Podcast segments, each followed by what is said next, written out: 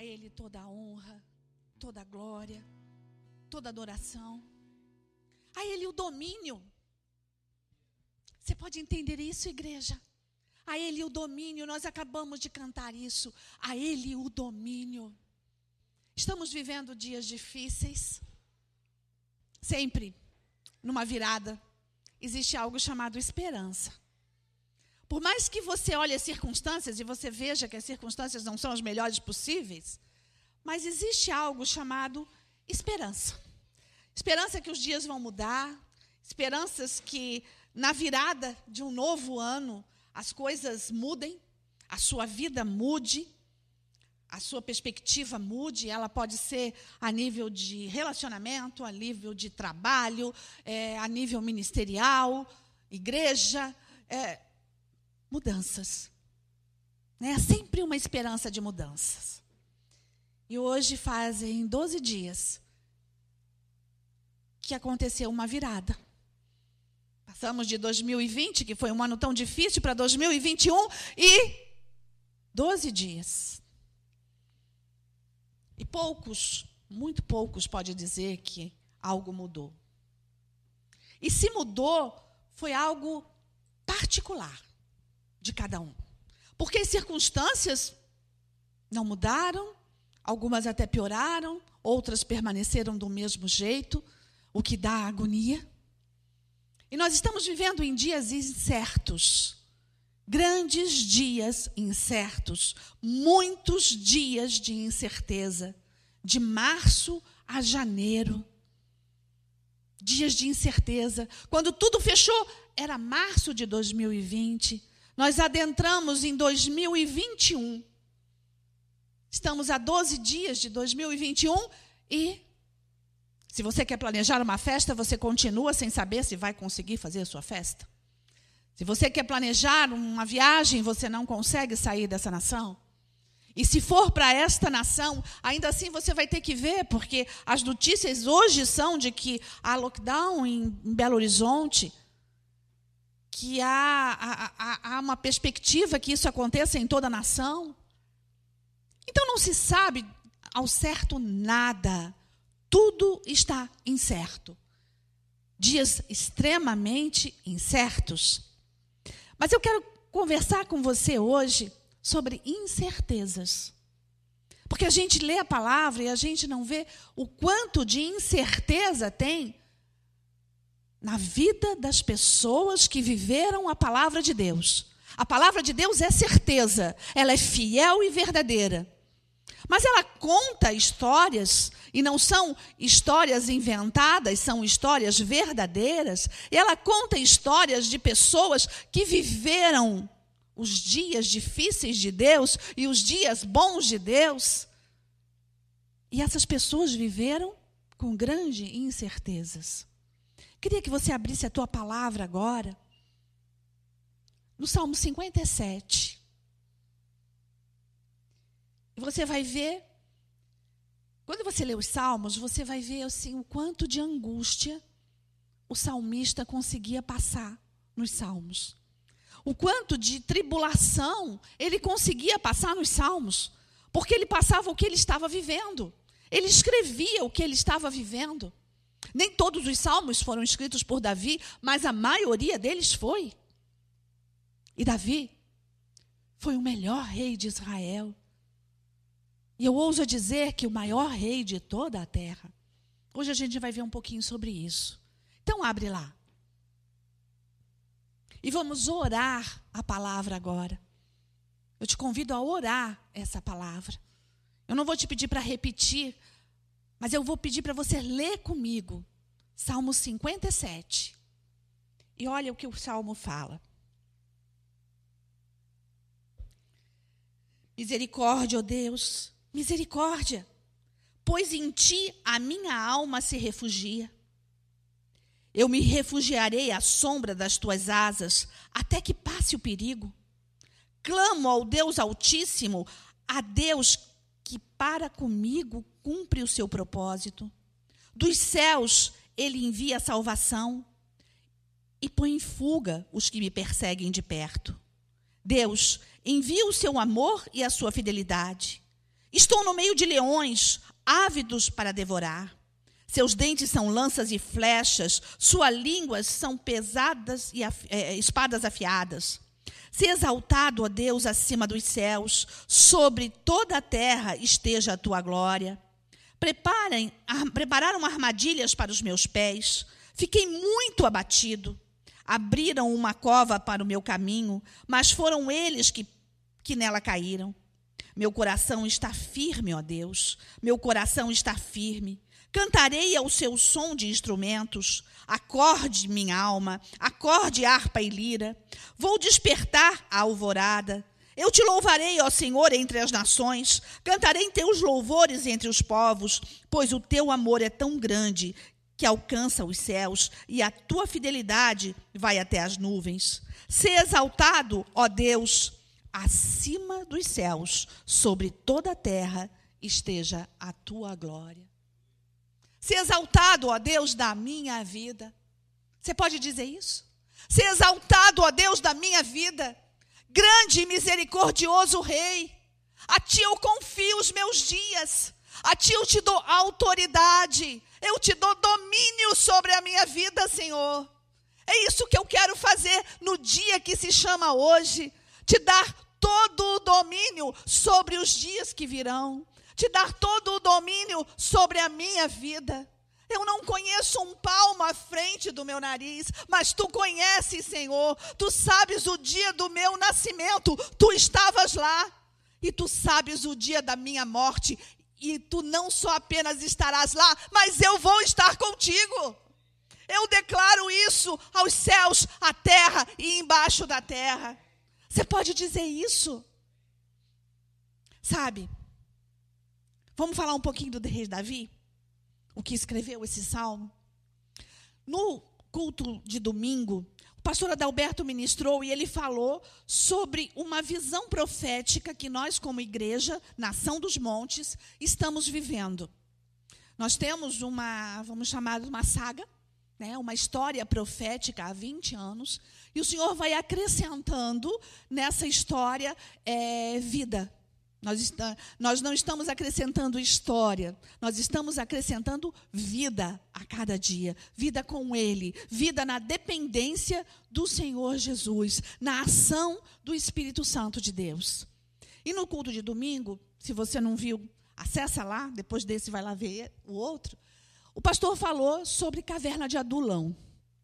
Caverna de Adulão é o nome desses dias difíceis, de incerteza que nós estamos vivendo. E que o Senhor disse que nós estamos como igreja.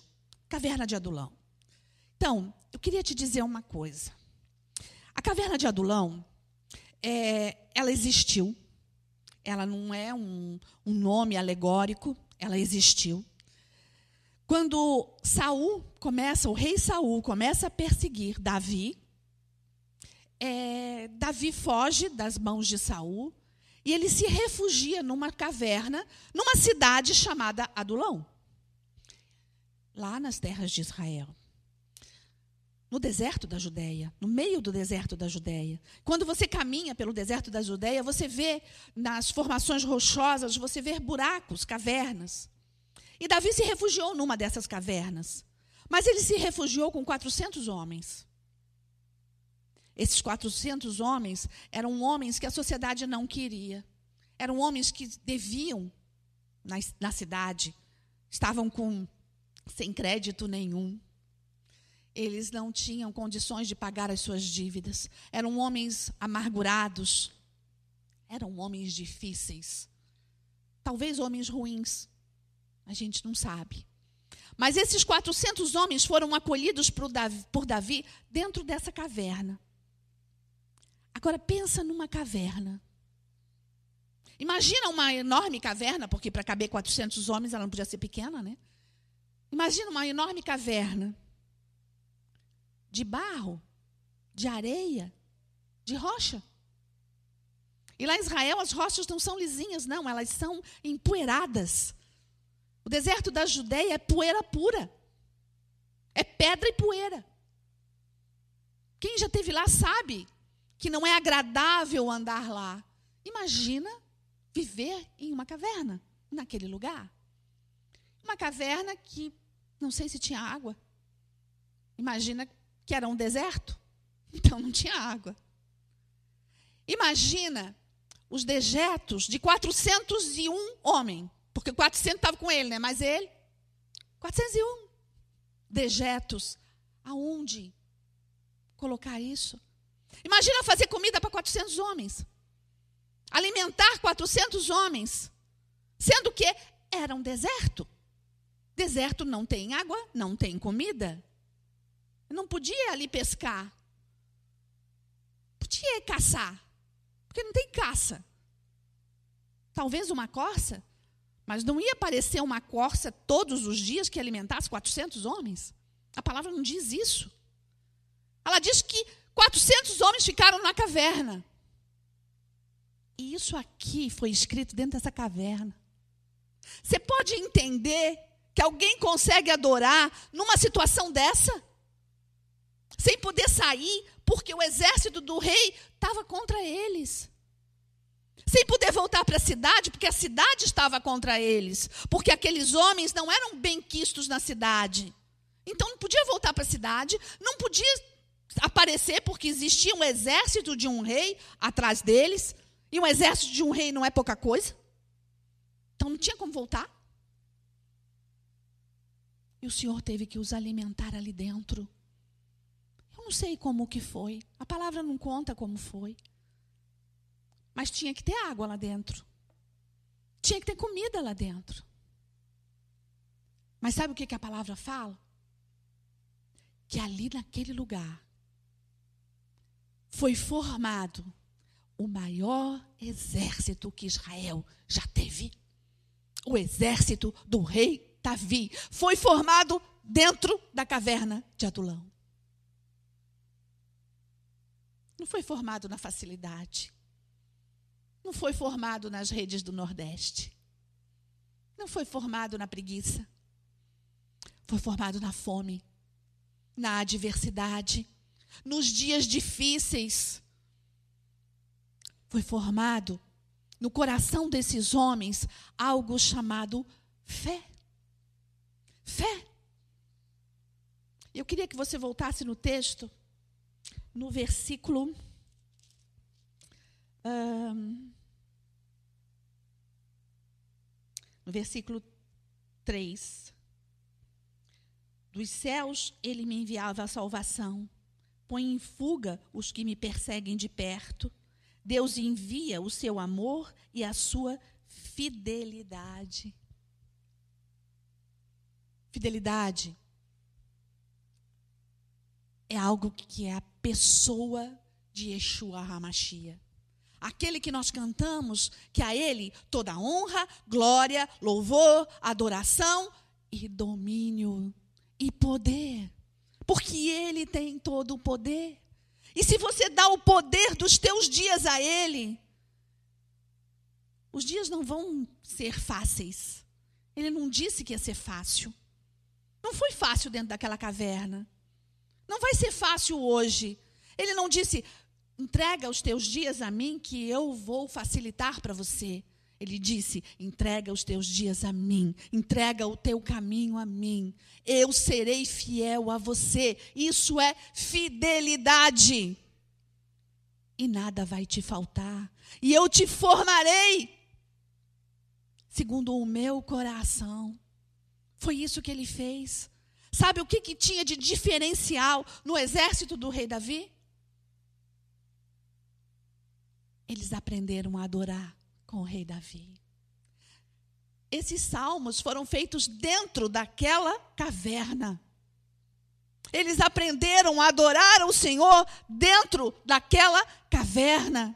Antes mesmo de saber usar a espada, eles aprenderam a saber usar a palavra de Deus, que é espada afiada, eficaz, pronta para dividir alma e espírito. Forte, forte. E tudo começou quando a gente pensa na caverna de Adulão, quando você lê a Bíblia, e eu te aconselho, leia a palavra, conheça essa palavra. você vai se alimentar dos rolos. É isso que Deus diz.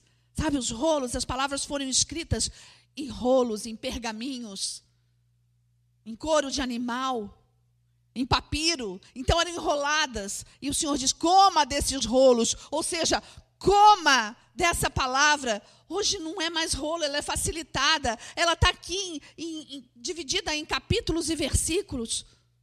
Coma dessa palavra, entenda essa palavra, tenha intimidade com essa palavra, que o rei de toda a terra virá com domínio e sabedoria para te fazer entender essa palavra. Então volta, volta, volta, volta e entenda que tudo começou com a indignação de um menino.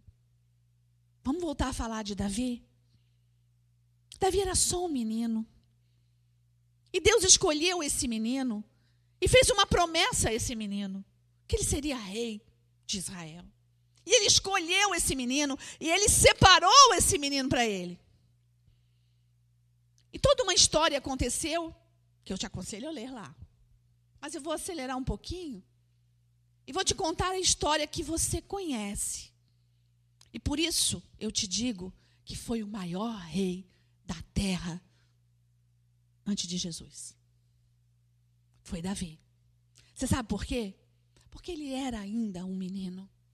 E ele viu uma cena que o deixou indignado. E eu quero que você consiga pegar hoje, em nome de Jesus, uma porção de indignação na sua vida. Ele ficou indignado, sabe por quê? Porque ele chegou e ele viu uma cena deplorável. O exército do Deus Todo-Poderoso estava aqui, e do outro lado estava, que era o exército de Israel, e aqui estava o exército dos filisteus. O exército dos hebreus e o exército dos filisteus. E aí, na, na época, haviam gigantes sobre a terra. E entre o exército dos filisteus haviam gigantes. E um dos gigantes, chamado Golias, ele estava provocando o exército de Israel. Ele estava chamando todo mundo de frouxo. Quem que vai aqui ter coragem de me enfrentar? Era isso que ele dizia. Afinal de contas, eu sou um gigante, eu sou grande, eu esmago qualquer um. E o povo ficou com medo. As pessoas ficaram com medo. Aquele exército ficou com medo. Mas espera aí, volta na história. Era um exército. E era um homem aqui brigando. O homem era grande, mas aqui era um exército. E eles tiveram medo. Medo. E o medo atrofia. Eles viram um homem grande e disseram: Eu não, não vou dar conta. Aí aquele menino viu essa cena e ele se indignou.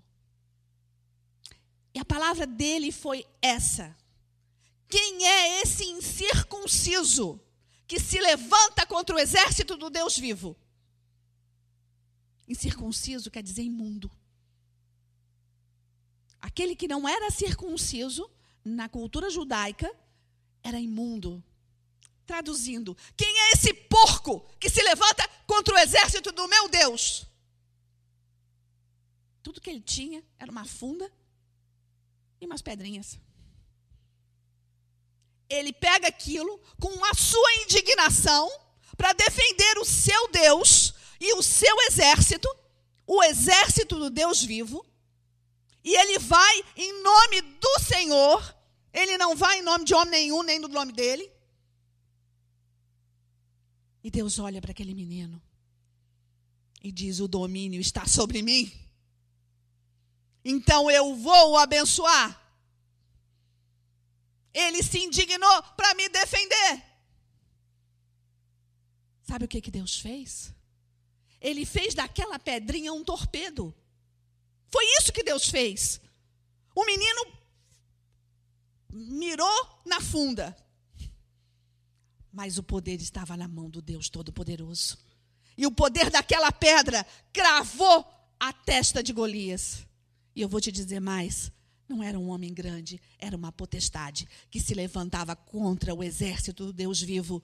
E aquela pedrinha cravou no terceiro olho da potestade e a potestade caiu. Mas, como em toda briga entre principado e potestade, Se você não aniquilar a potestade, ela vai se levantar de novo. Então Davi foi lá e cortou a cabeça de Golias. E todo o exército dos filisteus saíram fugidos, porque existia poder de Deus. Poder de Deus. Poder de Deus na mão daquele menino que fez o salmo que você leu. E que fez todos os salmos. E que tem uma história linda para contar. E que depois pecou, errou. Davi não foi um homem santo e sem pecado, não foi assim a história dele. Mas no final, a palavra diz que ele tinha um coração segundo o coração de Deus. Você pode entender isso? Ele tinha um coração segundo o coração de Deus. Igreja, que essa seja a tua indignação sobre a terra. Sabe? Pode falar dos teus filhos, né? Mãe não gosta que fala mal de filho, né? Então, Pode dizer, olha, pode falar dos teus filhos, pode falar do teu marido, pode falar da, da tua família, pode até falar da tua igreja, mas não fala do teu Deus, não. Você está entendendo o que eu estou te falando? Fala mal do teu Deus, não. Não deixa isso acontecer. Porque aquela adoração que você fez, o Senhor ouviu. A Ele a honra, a Ele a glória, a Ele o domínio, o domínio sobre toda a terra, o domínio sobre a minha vida, o domínio sobre os dias que virão, o domínio sobre os dias difíceis que virão. Eu sei que os dias vão ser difíceis, porque caverna não é um lugar fácil, não tem ar-condicionado em caverna. Não tem luz elétrica em caverna. Não tem água gelada em caverna. Não tem.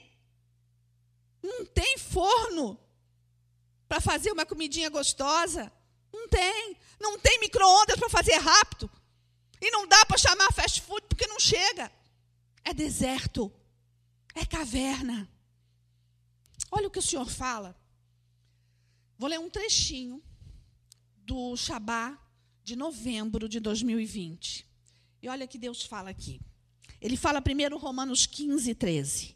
Oro para que Deus, que dá esperança, os abençoe na felicidade e paz completa por causa da sua fé e que o poder do Espírito Santo os encha de esperança.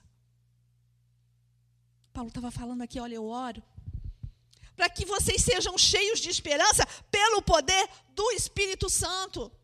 Que vocês tenham a paz e a felicidade e a bênção pelo poder do Espírito Santo, pelo poder do Senhor, daquele que vocês invocam.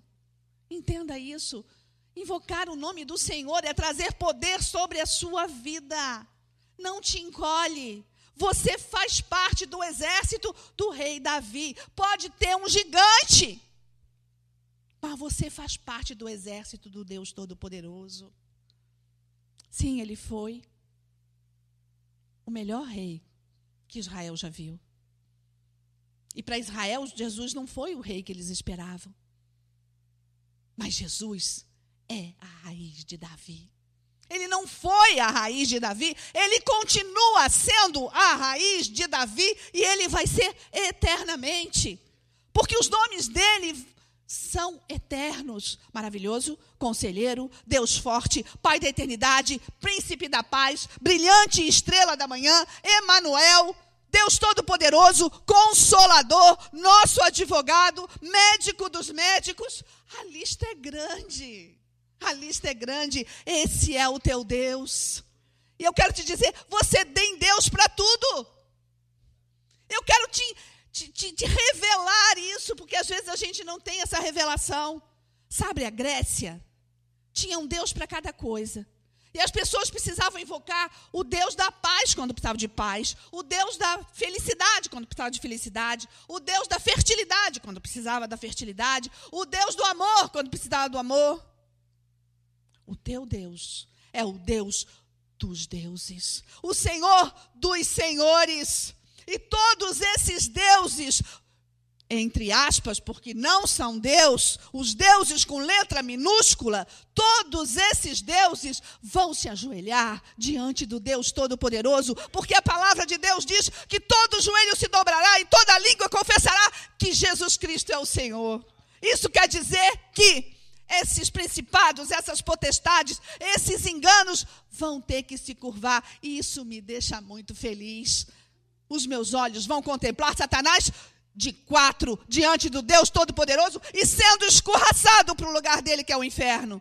Aquele que te atribula todos os dias, ele ruge como leão, mas ele é um gato assustado, assim como era Golias. E que uma pedrinha fez todo o efeito. Uma pedrinha chamada fé vai fazer efeito. Entenda isso, vai fazer efeito. Olha o que, o Shabá fala. A fé dá substâncias às coisas que se esperam. O medo dá substância a preocupações. A fé materializa as coisas que não se esperam. O medo materializa aquilo que a tua boca profere. Eu estou com medo de perder o meu emprego. Eu estou com medo de acabar o meu casamento. Eu estou com medo do meu filho é, ir para droga. Eu estou com medo. Eu estou com medo. E esse medo vai trazendo à existência o que na verdade nem existia. Olha o que, que Jó fala. Jó 3,25 diz: O que eu temia veio sobre mim, o que eu receava me aconteceu. O medo traz existência. Então não profere medo, profere fé. Olha para esses dias difíceis, olha para esses dias de incerteza, esses dias que, que nós não sabemos o que vai acontecer. Todos os anos, nós temos, é, durante 20 anos, a gente. Perdão, a gente ia com, com toda a igreja para um lugar chamado Shekinah, aqui em Florianópolis, todos o, todo o feriado de carnaval, todos os anos, nós íamos para o Shekinah e fazíamos o retiro, que era o grande Shabat da noiva. E era muito bom. E era um mover de Deus, era um derramar do Espírito Santo. E nós ansiávamos por esse dia chegar. Era muito é, desconfortável o local. A gente levava colchão, dormia no chão, o pessoal dormia em barraca, eram poucos banheiros, às vezes a água acabava. Teve uma vez que a água acabou, que a gente teve que ir numa cachoeira, encher uma caixa d'água e trazer com a água da cachoeira para se conseguir tomar um banho. Você vai dizer, isso é programa de índio. Mas quando a gente disse, gente, não tem água, vocês querem ir embora? Não saiu um.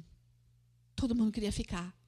Tamanho era a presença de Deus, tamanho era a comunhão, tamanho era a operação do Espírito Santo nos dias de Shekinah. E a gente começou com umas 40 pessoas, 30 pessoas indo para lá. E a igreja foi crescendo, e ela passou para 70, e ela passou para 100, e ela passou para 120.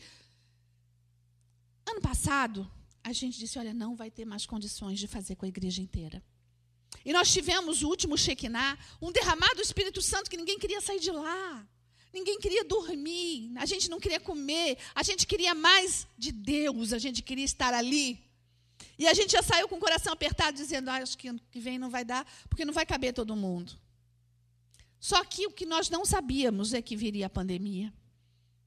Então, esse ano, nós não tivemos o Shekinah, o local que nós temos, tínhamos durante 20 anos.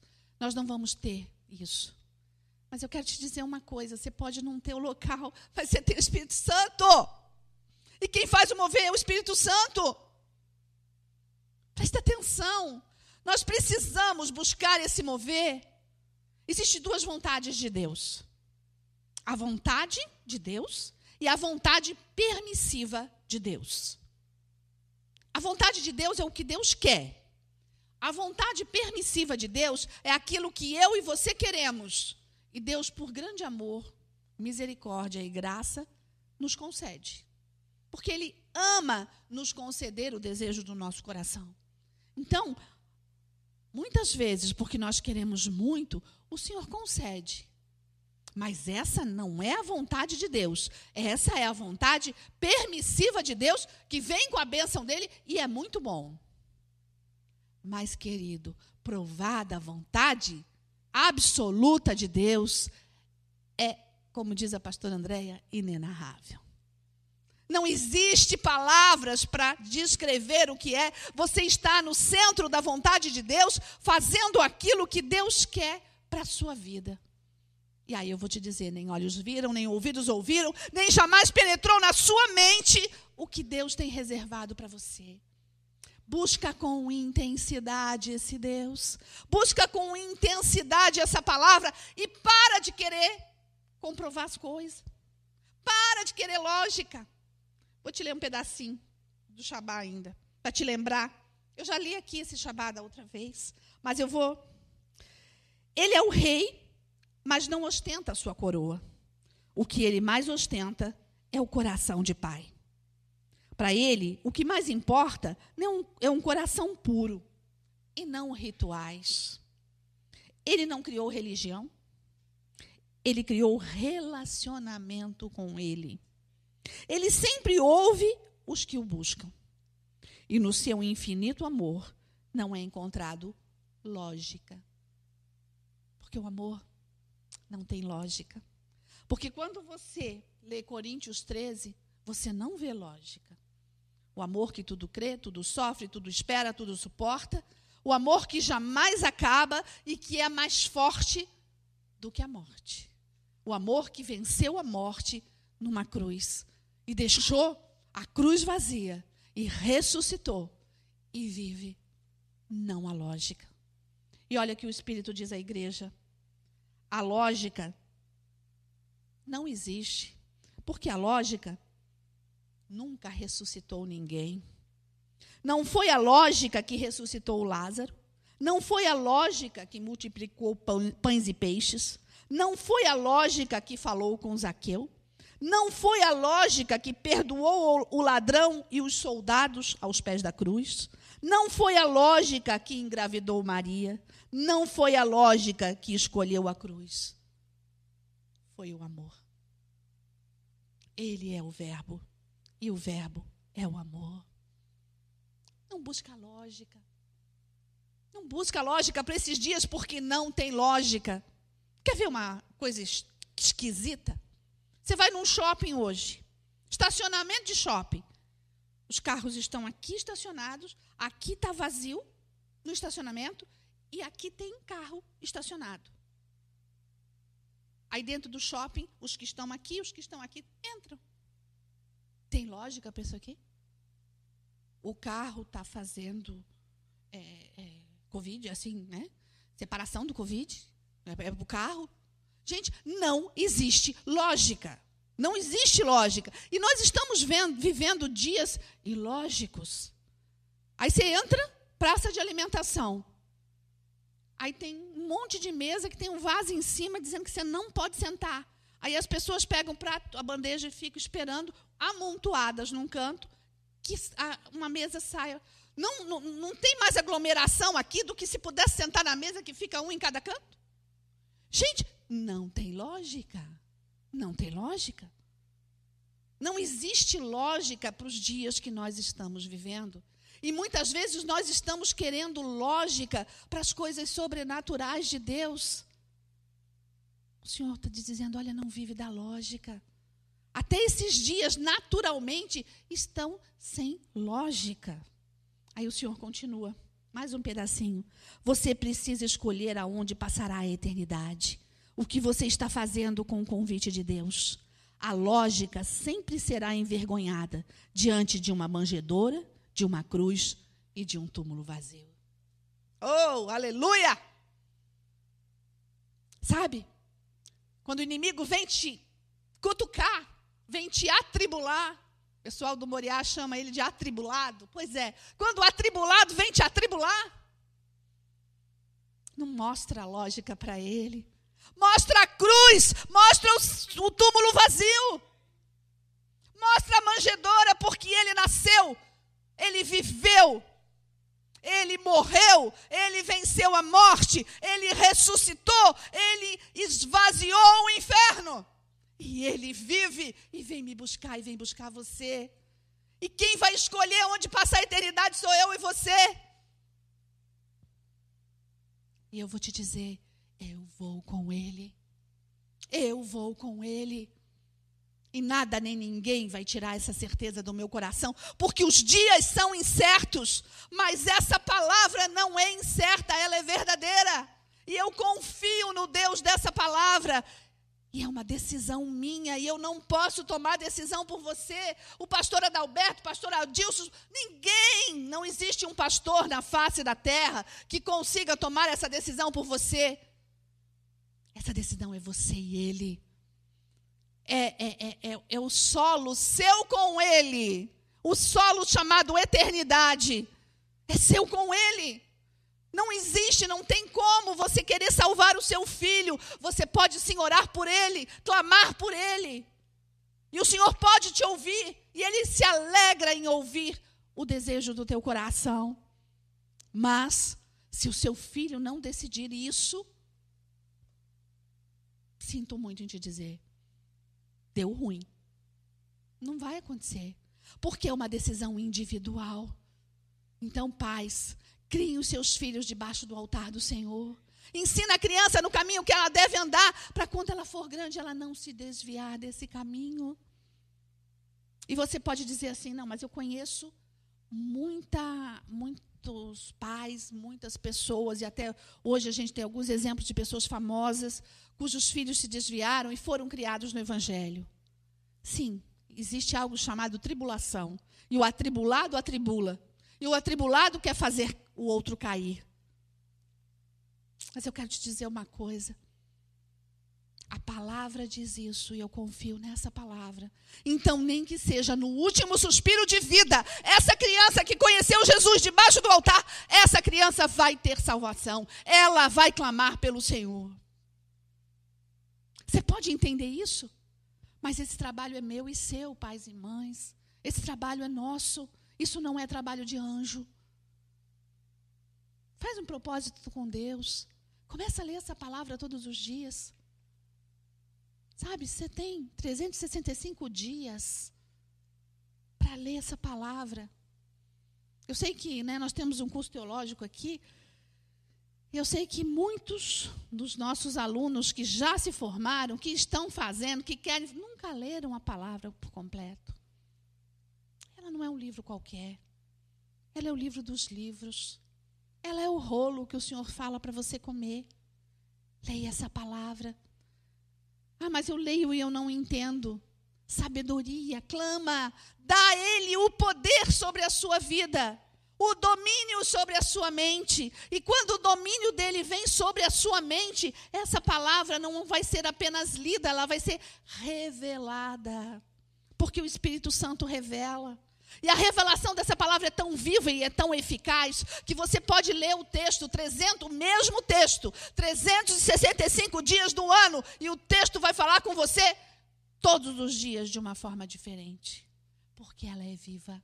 Não existe um livro na face da terra que faça isso, por melhor que seja o livro. Existe um livro é, chamado A Menina que Roubava Livros, que é um livro muito bom e tem o um filme. É, eu gostei mais do livro do que do filme. Mas, no, na capa do livro, atrás, está dizendo assim: quando a morte conta uma história, você tem que parar para ouvir. E eu vou te dizer quando a vida conta uma história, você tem que parar para ouvir. Porque a vida venceu a morte. Não ouça história de morte, ouça história de vida. Os jornais estão contando história de morte. Mas eu tenho uma palavra de Deus que não tem lógica, mas que eu creio. Logo no início da pandemia, o meu Deus falou o teu Deus falou que em cada leito de hospital, antes do óbito, um anjo do Senhor revelaria aquele que estava indo. Eu creio que é o maior tempo de colheita sobre a terra. E não é um tempo que a igreja está se movimentando, é um tempo que os céus vieram à terra para proclamar a palavra de verdade, já que a igreja não pode ir. Já que nós não podemos entrar em hospitais, o Senhor entra por nós. Já que não podemos entrar em asilos, o Senhor entra por nós. Você está entendendo o que eu estou falando? Crê somente, crê somente. A fé traz à existência o que não existe. Essa é a verdade verdadeira de Deus como eu já falei, a verdade de um Deus real, que largou toda a sua realeza para se tornar real, palpável, realidade para todos nós.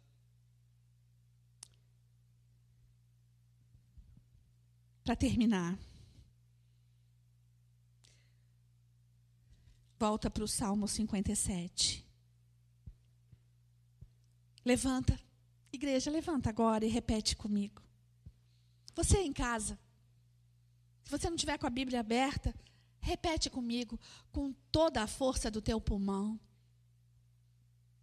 Versículo 7 do Salmo 57. Meu coração está firme, ó Deus.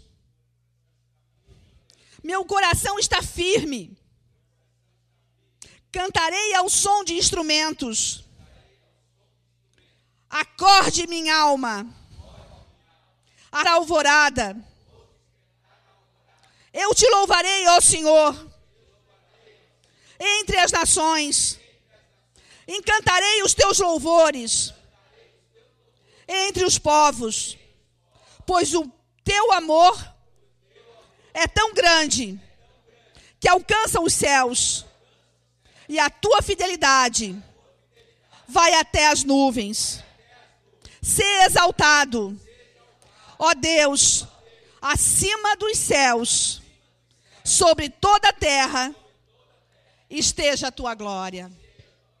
Ó oh, Senhor, ó oh, Jesus, ó oh, Deus, a ti a honra, a glória, o louvor e a adoração. Acorda, minha alma, eu te louvarei, Senhor, por todos os dias que restam nesse ano e por todos os dias que restam na minha vida. Você pode dizer isso para o Senhor? Que você vai louvar ao Senhor e você não precisa ter a melhor voz. Querido, eu não canto nada. Eu desafino até em parabéns para você. Mas eu sou uma adoradora do Deus Todo-Poderoso. Porque Ele não precisa da minha voz. A voz dos anjos são melhores do que a voz do maior soprano dessa terra. Mas Ele conhece o teu coração. E Ele quer do teu coração a adoração. Assim como aqueles homens de Davi na caverna de Adulão. Seja você um adorador. Ora comigo agora.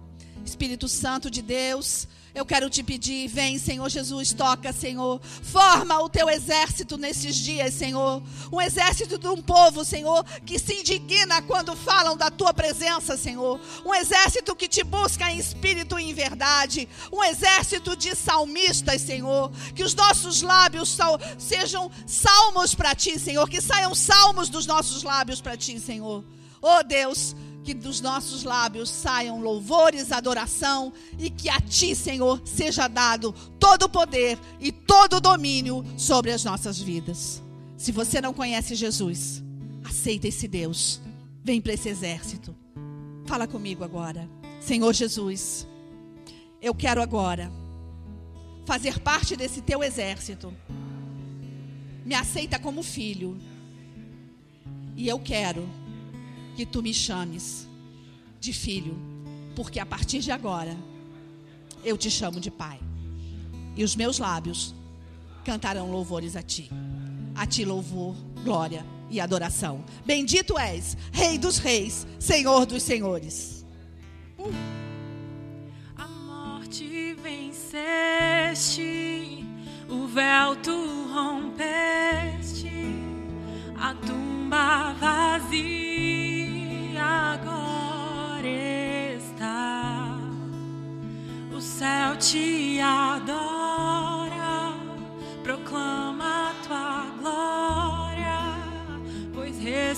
всі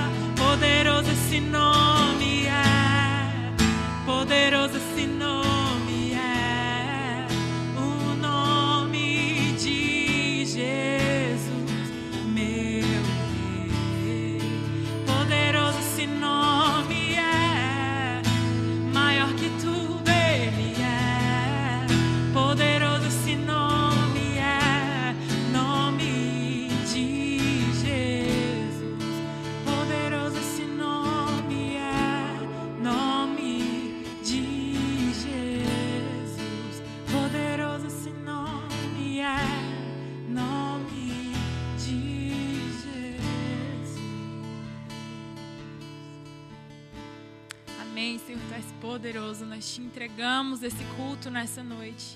Te damos todo o nosso louvor, toda a nossa adoração mais uma vez.